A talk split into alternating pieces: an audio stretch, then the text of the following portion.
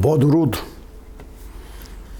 خدمت بینندگان گرامی و با سپاس از مسئولین و مجریان تلویزیون رنگین کمان بخش 29 گفتارم درباره کسوی را شروع می کنم و احتمالا این بخش بخش آخری از این گفتار خواهد بود. هرچند که درباره کسوی مطالب فراوان است.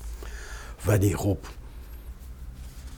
در این بخش سعی خواهد کرد که سعی خواهد شد که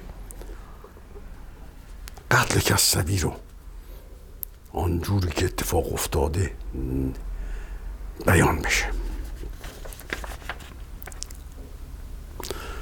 در بخش قبلی به اینجا رسیدیم که کسوی شروع کرد از اوصاف و آداب و عادات شیعیان انتقاد کردن سخنی چند درباره زشتی انتقال استخوانهای مردگان شیعیان به جوار قبور مقدسین خیش می نویسد و این عمل آنان را علاوه بر نادانی و بیخردی موجب پخش میکروب و انتقال بیماری در جامعه می داند. در جای دیگری گفتیم اینا رو. تکرار می‌کنم تا برسم به اصل مطلب.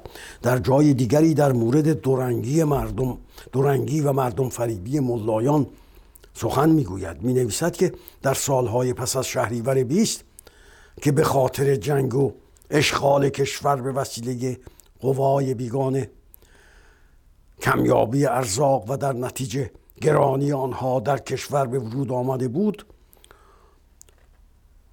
ملایان این پیش آمد را به حساب بیدینی مردم گذاشته و از منابر می گفتند که چون مردم نماز و روزه را ترک کرده اند زنها بی هجاب شده اند مجالس روزخانی تعطیل شده است زیارت قدغن شده است لذا خدا به غضب آمده برای تنبیه مردم این بلاها را فرستاده است.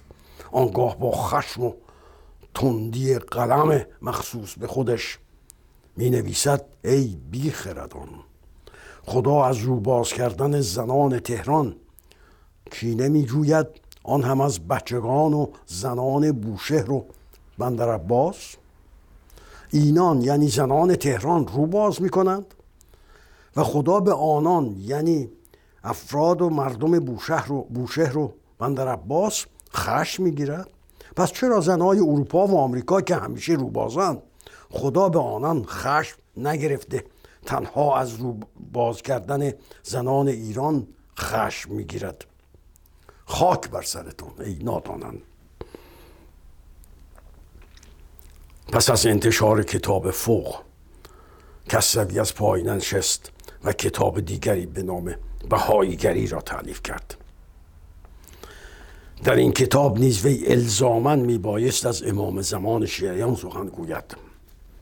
زیرا که علی محمد باب ابتدا به نام باب امام و سپس خود امام زمان ادعا کرد. کسوی در این فرصت نیز حملات کوبندگی بر علیه امامان و به ویژه آخرین آنان مهدی به عمل آورد و بار دیگر بیشتر از پیش باورهای شیعیان را به باد انتقاد تنزالود خیش گرفت. به دنبال انتشار این دو کتاب اکثریت مردم شیعه مذهب جامعه ایران یک دست و یک زبان بر علیه وی جبهه گرفتند. با این همه او از گفتار و نوشتار باز نایستاد و بیان عقیده را به عنوان یکی از حقوق مسلم شهروندی برای خیش مجاز دانست. او را به دادگاه کشیدند. زمانی که حکم احزارش به بازپرسی را گرفت دریافت که اینک آغازی است بر پایان راه. و چنین نوشت. خدا را سپاس که پس از پنجاه و هشت سال زندگانی یک بار راه هم به شعبه بازپرسی افتاده و آن هم گناه هم کتاب نوشتن و با خرافات جنگیدن است. این پرونده مرا به راهی میاندازد که اگر تا پایان پیش رود مرا هم پایه سقرات و مسیح خواهد گردانید. سقرات و مسیح هم به همین گناه محکوم گردیدم. و بالاخره همان گونه که خود پیش بینی کرده بود آدم کشان اسلامی منتظر رأی دادگاه نشدند. حکم ارتداد وی از طریق ملایان نجف به قدار بندان متعصب اسلامی ابلاغ شد.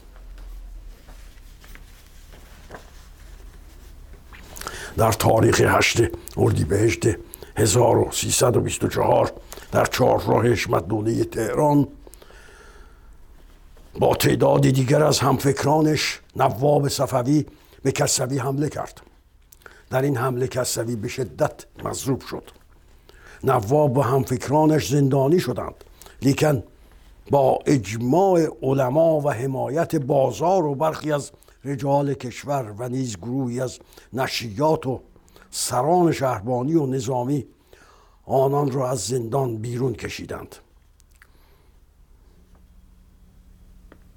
در بیمارستان نیز نشریه ها خلاف واقع مطالب را می نوشتند و تنها کسی که از روزنامه نگاران به دیدارش آمد و درباره او مطالب واقعی نوشت محمود تفضلی مدیر روزنامه ایران ما بود. ده ماه بعد در یک روز دوشنبه ساعت نه صبح کسوی برای جوابگویی به کتاب شیعیگری به دادگاه دعوت شده بود. آن روز با توطعه از قبل معین شده گروهی از اعضای فدایان اسلام با همکاری برخی از مأموران دولتی و یک درجه دار نظامی به شعبه هفت بازپرسی دادگستری تهران حمله و کسروی را در کنار منشیش با گلوله و کارد و خنجر و قداره به قتل رساندند.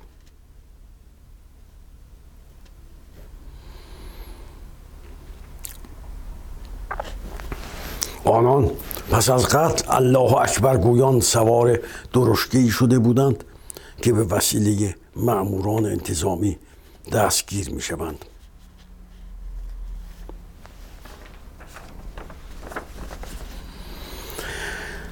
با مطالعه سطور فوق روشنمان می شود که دستهای آلوده و ناپاک ارتجا خونه چه شخصیت والایی را به خاطر تعصب و جهل و خصومت و حماقت به ناحق ریخت. و کشور ایران را از وجود چنین انسان فرهیخته و والایی محروم ساخت. شاید اگر کسوی به دور از محیط سیاه و خفقان و خرافات آخوندی در یک جامعه آزاد متولد شده بود. اینک دنیا از وی در حد ولتر و روسو و لوتر و دیدرو سخن می گفت کسوی را به بهانه ارتداد کشتند. مرتد در فرهنگ اینان به مفهوم بازگشت از دین است. یعنی که اینان با آزادی اندیشه و قلم و بیان و رفتار و کردار مخالفند. در فرهنگ اینان مغز توده مسلمان باید در زیر انبوهی از خاکستر نادانی و نافهمی توهی از هر گونه آگاهی باقی بماند. و این تنها راهی است که حرمت و اعتبارشان را از گزند چون و چرا در امان می‌دارد.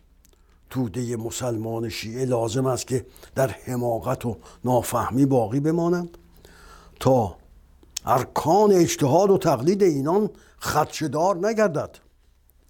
مگر یک انسان آگاه چشم بسته تن به اوامر و مناهی شخص دیگری می‌دهد؟